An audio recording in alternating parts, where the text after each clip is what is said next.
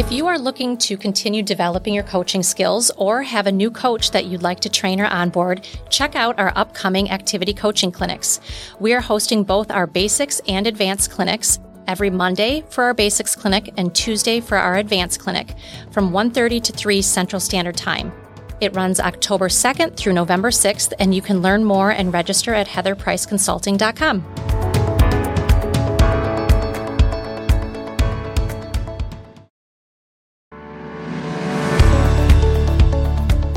Hey everyone, welcome to Activity Coaching Conversations with Heather and Sabina, where we discuss coaching strategies for the overachievers, the slow starters, and everyone in between.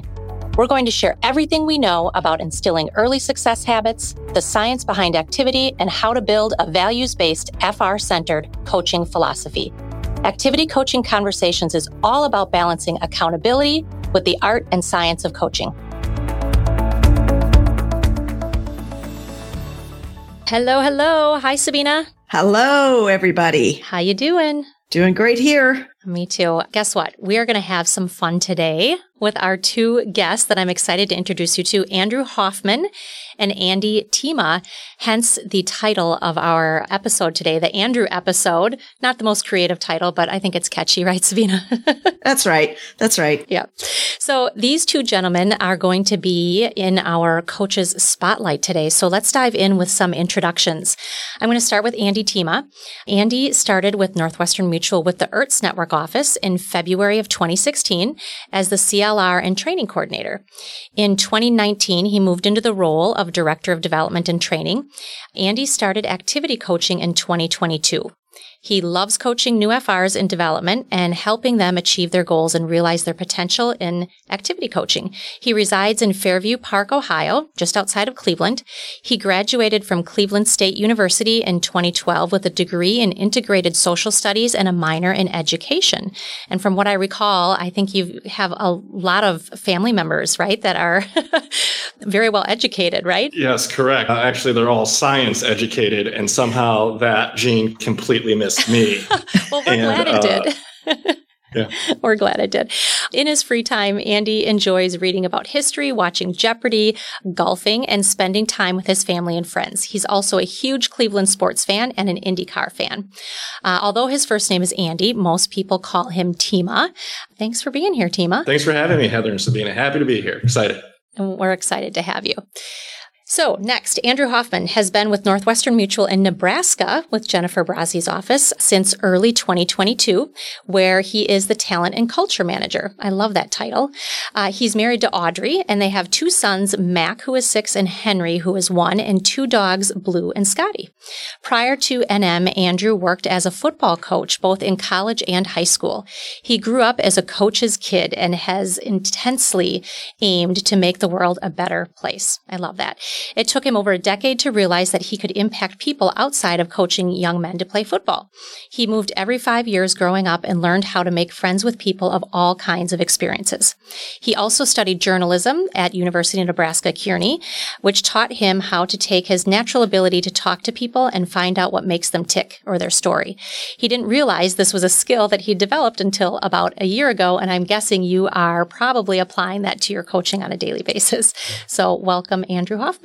Yeah, happy to be here. Thanks for the invite. Absolutely. Absolutely.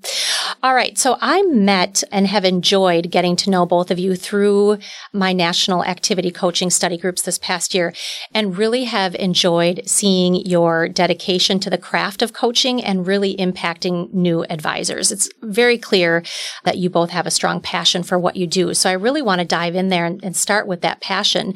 Obviously, it's something Sabine and I are clearly passionate about, and we have our favorite things about coaching, but we want to hear from you in our coaches spot. Like, what is your favorite part of activity coaching? Tima, let's start with you. Yeah. So I absolutely love just being there and being able to celebrate their wins and to see their success.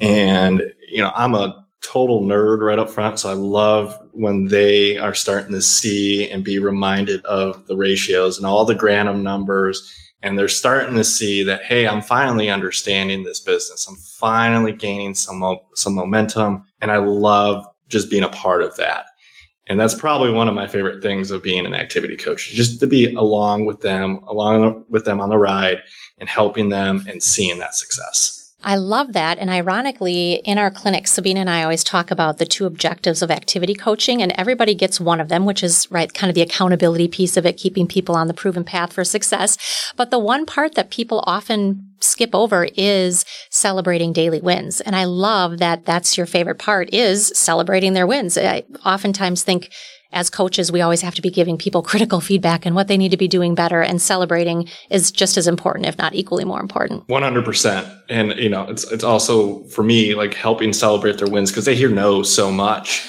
throughout the day. And then first thing first on two, first thing in the morning, Tuesdays and Thursdays, they're coming and they're expecting me to like be like, what did you do wrong? And instead of pointing out like, Hey, this is what you did right.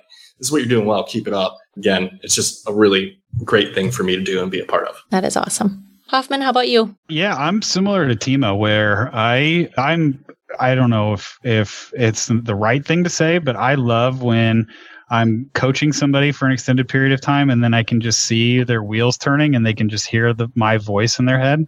Or if I hear somebody that I've coached before say something that I've told them and it's like clicking for them and going.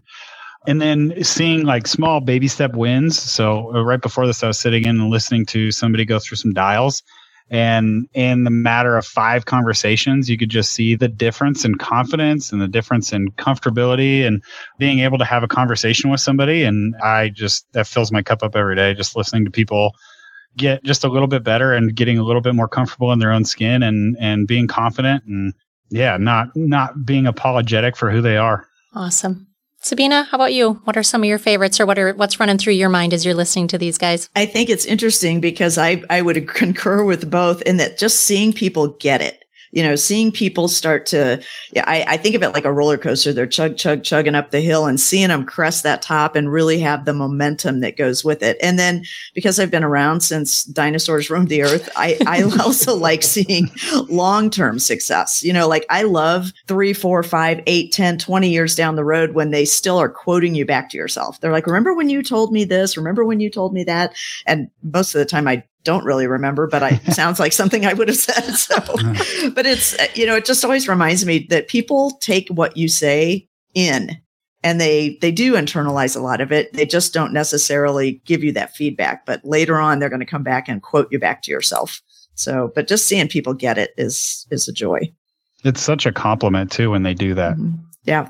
Yeah, it's a very still, delayed uh, gratification job. I was that's exactly yeah. the words that were on my mind was delayed gratification. yeah. I remember when so I started as a recruiter and that's when I was doing activity coaching and I had left the agency and left that role. I was working at the home office and I got a call two or three later from two or three years later from somebody I had coached saying thank you. I'm like, wow, that was a very delayed thank you, but I'll take it because it does feel good to know you've made an impact. Mm-hmm. Yeah. And sometimes even when somebody leaves the business and you just run into them in your community, they will still sometimes do that. Even though the career didn't necessarily work out for them, they were still remembered something you told them, which is interesting. And to build off of that, it's always nice to like when I've had reps that have come, they've succeeded, they've gone through activity coaching, and then these new reps are coming in and they're like, when you're meeting with Tima, like make sure you take him seriously. Make sure that you show up and, and have everything because he's here to help and he's here to help you succeed. So that's always great to see as well when these successful reps that I've coached six months, a year, two years after that are still telling these new reps, Hey, listen, Tima knows what he's doing. He knows the numbers. He's here to help. That's such a good message for our new coaches to hear because sometimes when you're really new, they don't have that reputation. And so people don't really know what to expect. So hang in there if you're new. It will come. it just takes time mm-hmm. to, to build. So we obviously talked a little bit about our favorite part and sadly and realistically, right, Sabina? That's right. now we get to talk about our least favorite part. So what's the what's the hardest part or your least favorite part of activity coaching? And Hoffman, we'll start with you this time. Yeah, I cannot stand it when I care about their business more than I do or mm-hmm. more than they do. If I have to, I try to spend as much time as I can early in activity coaching to make sure they understand the expectation of activity coaching, but knowing that I'm a resource for them for their business and I'm not babysitting them and I'm not there for, you know, feel good half hour so they have something, you know, different to do than dialing. I'm there to help their business go in a direction that they want it to do. And uh, when I'm either having conversations or somebody's avoiding conversations, and I can just feel that it's because they don't want the success as bad as I want success for them, it just it just drives me insane. Tima, what do you have to say? I'm gonna echo Hoffman there. Uh, same thing when they when they're showing up and they just there's excuse after excuse as to why they didn't post and plan or or they honestly try to get the meeting off the rails, similar to what Hoffman was talking about, like where they're yeah. just avoiding the topic. They're like, well, hey, listen, I got this going on. There, there's kind of some excuses that you're like, okay, I understand life happens, but this has been a, a habit. And when they just, you can see it too, when they just stop mm-hmm. caring, that's just one of the least favorite things of this coaching because all of a sudden now I'm the one who cares the most. And I'm a pretty hard worker too. And so when they're mm-hmm. showing up and they're not, they're kind of, I don't want to say lazy, right? But they're just right. maybe slacking yeah. off a little bit. That's just one of my least favorite parts. Yeah.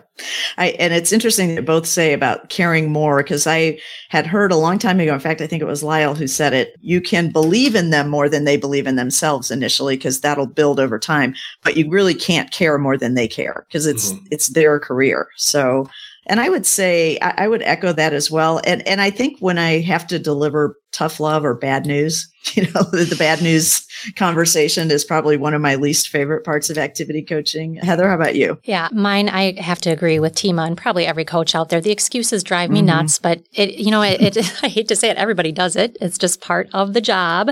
I don't know many reps that I've coached that haven't had excuses. And for me, it's really about helping them take personal ownership. I love, you know, asking them at what point did you choose that you didn't want to dial? Or at what point did you choose that the commitment you selected wasn't important to you anymore? I use that word choose often. It seems to be a good way to get them redirected away from their excuses. But like i said i think it's kind of a natural part and it comes with the territory. Absolutely. That is one of my favorite questions i've learned from you heather is that at what point did you decide you weren't going to do this today. Because mm-hmm. there there is a there is a moment in everybody's day where they sit there and say nope not doing it anymore. I'm done. I give up. And i always believe if you get to that point and you can live with the consequences of it great. But you yep. should at least know the consequences of what you're doing. And if you don't acknowledge those then you're fooling yourself. And it's funny because i always can live with someone who acknowledges that they made the choice better than someone who just was like, oh, I, I didn't even realize I hadn't done it till today. you know, so yeah. I would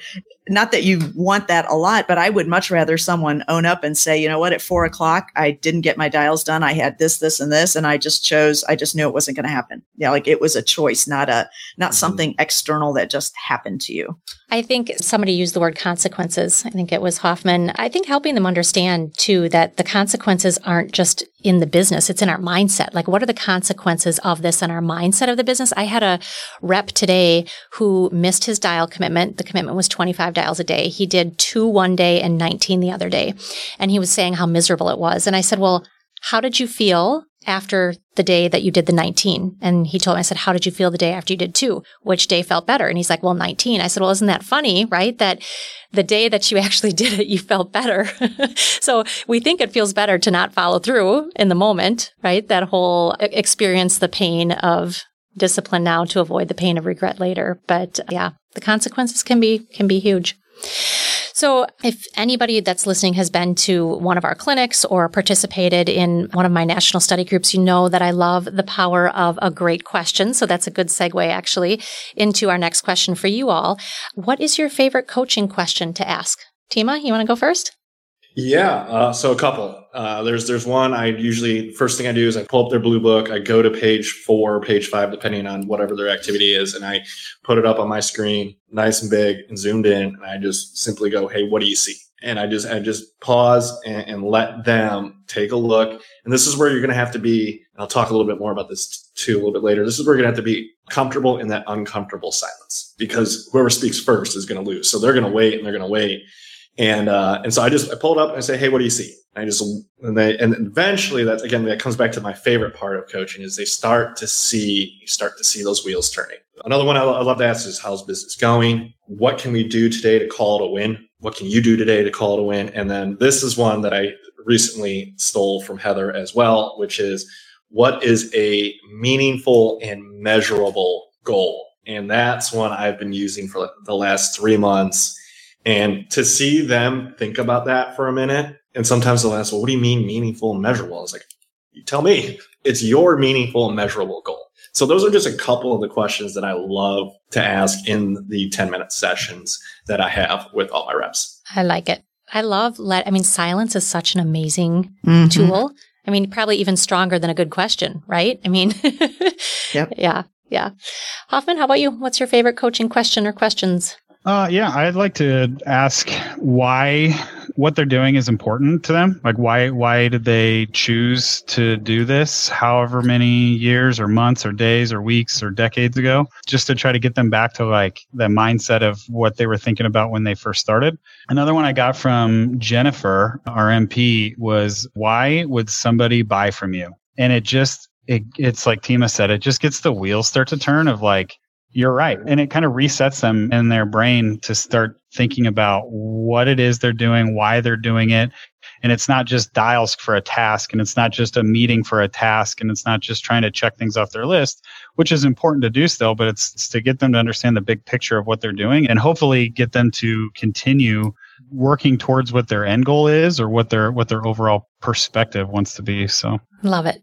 All very good questions. Sabina, do you have a favorite? I do. I like to ask people what they really want versus what they think we want them to want or what they think they should want.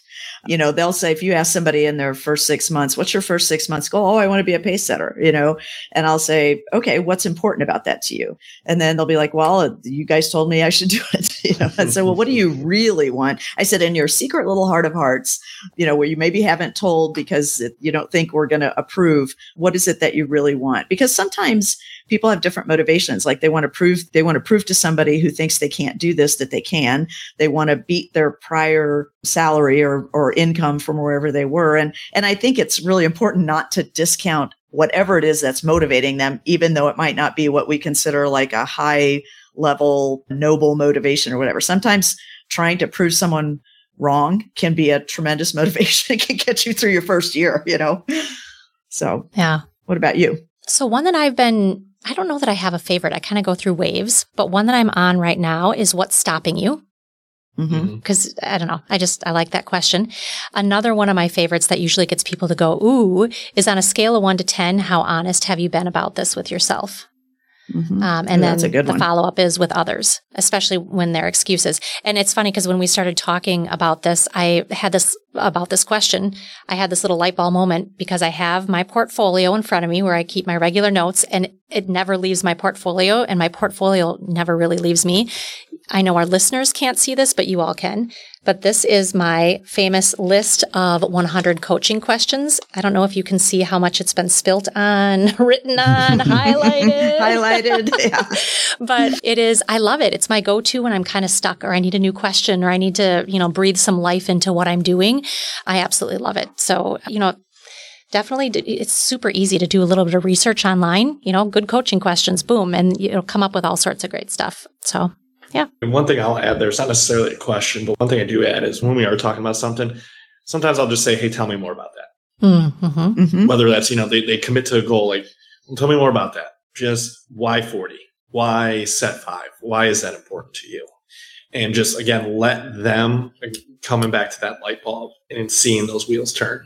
So even though tell me more about that isn't necessarily a question, I feel like that's a question that's not a question. That has the same impact. Any sense? Yes. Absolutely. Absolutely. Because I, I do think part of our job as coaches is to teach people how to think about things a little differently, right? Like we're teaching them to think. We're not just teaching them to do things by rote. We're teaching them how to solve their own problems, how to think about things. And I think those open ended questions do that because it makes them solve their own problem right? Which means they have more ownership and so on and so on.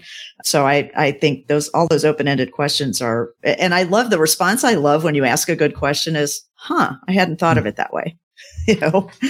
So, okay. I, so, I, oh, go ahead. Sorry, Hoffman. Yeah. Sorry to interrupt. I always try to find, I believe that like everybody's, this is a silly thing to say because it's common sense kind of, but like everybody's perception is reality. And so if I'm having a conversation with somebody, and especially if it's somebody I'm struggling with, questions like that that get me into their mindset at least shows me like what the reality that they're seeing is. So even stuff like what's actually important to you or tell me more about that just gets you in the right mindset of like understanding where they're coming from and not being judgmental about where they're coming from, but just trying to meet them there and see if you can help them. So, on the other hand, I, I get the dark questions.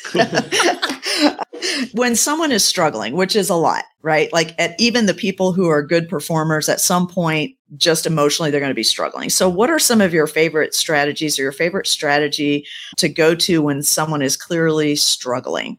Hoffman, how about we start with you? Yeah, I touched on this earlier, but I, I try to remind them that I'm their like they should be viewing me as a as a form of an employee that they've assigned the task of keeping them accountable and come into the meeting with that type of perspective mm-hmm. rather than coming in and saying like hey you're my accountability coach you're going to ask me about my numbers and i'm have my numbers ready to go blah blah blah blah blah they have a hard time coming in with energy but when i ask them to come in with expectations of me like if I'm not doing the thing well enough for them, they should be irritated with me. Mm-hmm. Um, it shifts that brain around from because especially because so many people jump into this career expecting to be employees and not being an employer. And I, I just challenge a lot of the very new reps to start thinking of our activity coaching meetings and our even our mentor meetings on time on occasion and our OCI meetings to sit there and go in and ask the person how can I accomplish the thing I've asked you or I've tasked you to get done for me? And when it clicks, it's a lot of fun when they start coming in and a 30 minute meeting starts turning into a 20 minute meeting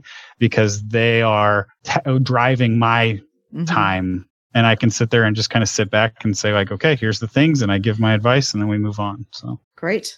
Tima. Yeah, to kind of build off of Hoffman, that, that idea of interdependence, you, you know, we're, you're not in business for yourself. You're here to help. We're here to help you. Another thing is focus on what they're doing well and seeing if we mm-hmm. can get some small momentum going. I had a rep who recently, you know, he had one of the best first months I've ever seen in terms of activity, but it didn't show on the production side. But I kept mm-hmm. reminding him, you're doing what you're supposed to be doing. You're, you are focusing on your controllables. Continue to do that. Continue to build, build that momentum. It's going to come. It's go, you're going to see it. You just got to continue to do it. So that's one thing. If they're doing something like really well, it's just they're maybe they're struggling somewhere else. I try to focus on that. Every once in a while, what I'll do is I'll put all their numbers into an old like Excel spreadsheet that my former CEO uh, used to uh, use, and we'll point out like I'll do the calculations like how much money are mm-hmm. their dials worth. I think it's actually something a random spreadsheet you put together, Sabina. If I'm not probably probably, yeah, and I, will no doubt I'll throw those numbers in there, and I'll say, hey, look, every time you're dialing, it's worth this much. Every time you're mm-hmm. asking, it's worth this much. How can we continue to increase your controllables, incre- increase your dials, increase your asking, and, and continue on with that momentum? But the one big thing I do is just try to find something they're doing well and see if we can get even that ball rolling a little bit faster. Absolutely. And I think that's so important because when people are struggling or maybe they haven't, you know, gotten a sale or they haven't, nobody said yes for a few days, they tend to think that everything's falling apart and they're not doing anything right. And, and they're always, uh, what I found just getting used to the numbers early on, people are always doing something right. Right. Like there's, and I love that catch people doing something right. I think that is, it, it just turns their mindset around because, you know, Granum once said, and I don't know if he originated this or not, but I think it's true just in life. He said every encounter that you have with someone either lifts them up a little bit or beats them down a little bit. Like very seldom do you just have a neutral encounter with people, right? And so I always want to lift people up, even if it's just a little bit, you know, just a little bit, because it because they leave your meeting and then they have to go out and do the rest of their day, right? So I always want them to leave thinking oh, maybe I'm not so bad, you know, I can actually do some things. Heather, what about you? Well, everything that has been said, I would second. Uh, I'm trying to think of something, mm-hmm. you know, creative. How would we potentially take this in a different direction? And where my mind went is, you know, what is the definition of struggling? There's there's varying levels of struggling, right? Like, mm-hmm. are they just mm-hmm. having a bad day, or is this truly maybe not the right business for them? So, I guess just to look at it from a different perspective, I think just being really honest and using some radical candor and letting them know as directly as possible that I'm concerned. And it might even be to start having a discussion around career fit. Like sometimes that is where you have to go when somebody is really struggling and not being afraid to at least begin that discussion or to ask questions that are tied to that to really see like, okay, how far on this continuum of struggling are they? Is this just a bad day and a bad week or are we thinking we're pulling the plug here? So I think just getting real with them and asking a lot of questions, being radically candid, um, and then also giving them some tough love. Sometimes when they're struggling, they need finding out if they do need a kick in the pants, right? Like sometimes they do need a lot of support, like you all said, and sometimes they just need a good kick in the pants. I think it depends. It's mm-hmm. it's a tough yeah. question to answer because it depends on so many factors and specifically how they're motivated. But I, I do think it's important to spend a little bit of time on like what are all the different strategies and what are the questions I need to be asking myself so I pick the right strategy. And I also think I have I call it the etch a sketch strategy, where if somebody is just like kind of had a bad couple of weeks and or, or you know they're they're kind of like struggling in some form or fashion, I said, all right, let's just shake it up. Let's just erase everything that's happened up to this point and start over because th- that's the beauty of the business, right? Like you can begin again every day. And I find sometimes you can see the burden lifted from people when you say that because now they're not trying to play catch up, right? It's like well, I, I should have 250 facts at the end of this of this month, but I only have 137. You know, as, okay, let's let's not focus on the big number. Let's forget about that. Let's see if you can do 20 in a month. You know, let's just focus on this time frame because I have this sort of three times in a row strategy that if you do it once, you kind of want to write it off as, oh, oh, I don't know, I just got lucky. You do it twice, you can't really do that. By the time you do it a third time, this is what you do now, you know, and so, but, you know, just kind of starting over because we always have to play the long game right like it's not just about the next couple of months it's about building those habits and and if even if you're in your fifth month but you've never done 20 facts and you can do it for the next three months you're going to be way better going forward so such good yeah. Good insight. Mm-hmm. All right. I am looking at time. We could spend hours. This is fun. But right. I'm going to. This is fun. Yeah, this is fun. One last question for you. And Andrew Hoffman, I feel like this question came out of a result of some of the things that you and I were talking about. And it's just a fun question and something I think important for coaches to dig into. How have your life experiences impacted the way you coach or the way you show up? Who wants to take that first? I can. Okay. Yeah, I so my dad was a college football coach for 35 years and I can remember being in the coach's office and I always thought coaches were way cooler than like the players. Like I can just remember guys like my dad's defensive coordinator, Monty Rowe. He's, you know, big buff guy and he had this cool goatee and stuff like that. But the way they talked to young people in particular, young men about getting stuff done and caring and holding them accountable and, and things like that have I've just had that drilled into my brain since the day I was born, essentially. And then getting into coaching and, and being around individuals that were from broke homes or your regular homes or no i guess nobody's regular home but you know upper class middle class lower class from the poorest neighborhoods to the richest neighborhoods and just watching people kind of all be human beings with very surface level differences but ultimately just everybody's kind of the same. And then having a kid drastically changed the way i see the world just in the sense of like I talked to him yesterday. He said, How come you don't coach anymore? I said, But I coach every day. And he goes, Well, I don't see you coaching football. And he goes, Well, I coach you. I said, What are the three things, you know, we don't do? He goes, Lie, cheat, and steal. I said, Well, that's coaching, you know. And one of my favorite stories to talk about with him is, you know, I learned really fast when he was like three or four. If I grab him by the hand or by the wrist as I'm walking through a store, uh, he'll pull and tug and whatever the case may be. And I want this candy. And it just is a fight the whole time. But if I put my hand on the back of his head and just kind of let him think he's in control of a situation and I just guide him, you know, he kind of goes in the right direction as long as I'm just there to be like the bumpers in, in the bowling alley. And so for coaching people, I try to give them as much autonomy as they as they want or as they need and I just try to be there for when they need help and remind them that I'm there to help them regardless of how different or similar we are. I'm very lucky to have the way I grew up.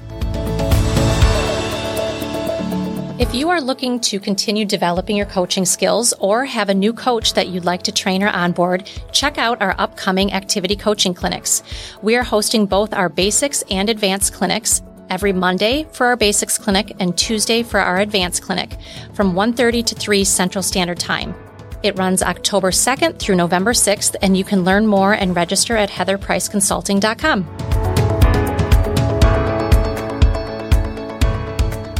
Gosh, I love that analogy. You've shared that with me before with just guiding your son's head, you know, rather than pulling him. It's like as soon as people feel it's kind of like a dog on a chain, too, right? As soon as they mm-hmm. feel that tug, they pull back immediately. So, you know, giving guidance versus, you know, dictating. That's awesome. I love it. Tima, how about you? I'll say one experience that has helped me is being, uh, you know, I, you said it earlier. I went to, I went to school to be a teacher. I, I student taught.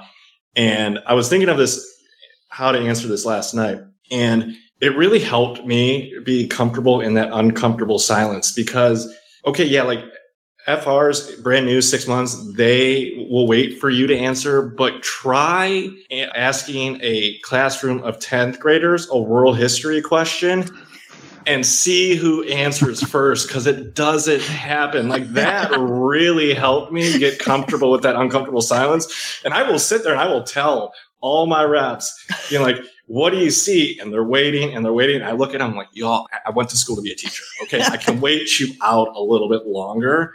And so, uh, so that helped too. Another thing, I do a bartender on the side. And one thing that helped me with my open-ended questions was I, I, tried experimenting it one day on a Saturday during one of my doubles, where instead of asking, "Hey, is there anything else?" I kept switching it to open-ended questions. What else can I get you? What else can I get you? And I started to see the bar tab go up about five to ten dollars a little bit more most of the time. So that that helped as well to get me to train not only talking to people in, with conversational, but also just being student teaching 10th graders world history asking them a question and then having to wait. That that comes naturally to me. That really helped me when it came to activity coaching and being comfortable in that uncomfortable silence. So if there's any you know, activity coaches out there listening and you're you have that issue of where you want to speak first go teach and you'll get over that pretty quickly I can I just, you, I got such a good visual of all those 10th graders sitting there going, uh, nobody's going to raise their hand. right. Because they don't want to, they don't want to be embarrassed in front of their yeah. peers. So right. like, if we're wrong, like maybe he'll tell us. Yeah. I'm like, yeah. Well, like I'm good. Yeah. So. Uh, well, if I ever am playing the waiting game, it. I know who to have as my partner. I love it. there you go. Awesome. Well, this has been an absolute pleasure. Sabina, any other questions on your end? Otherwise, we'll Nope. Nope. I think this has been a blast. This the time went so fast. I can't believe it. We're done. Yeah. yeah. So thank you both for being here and taking time to do that. This was super fun. Yeah. And keep no, up the impact. You guys are doing a great mm-hmm. job in the coaching that you're doing. We just appreciate your time and being here today. And we look forward to having our listeners join us next time. Have a great one, everyone. Thank you, Heather. Thank you, Sabina. Hoffman, good to see you, buddy. See you, bud.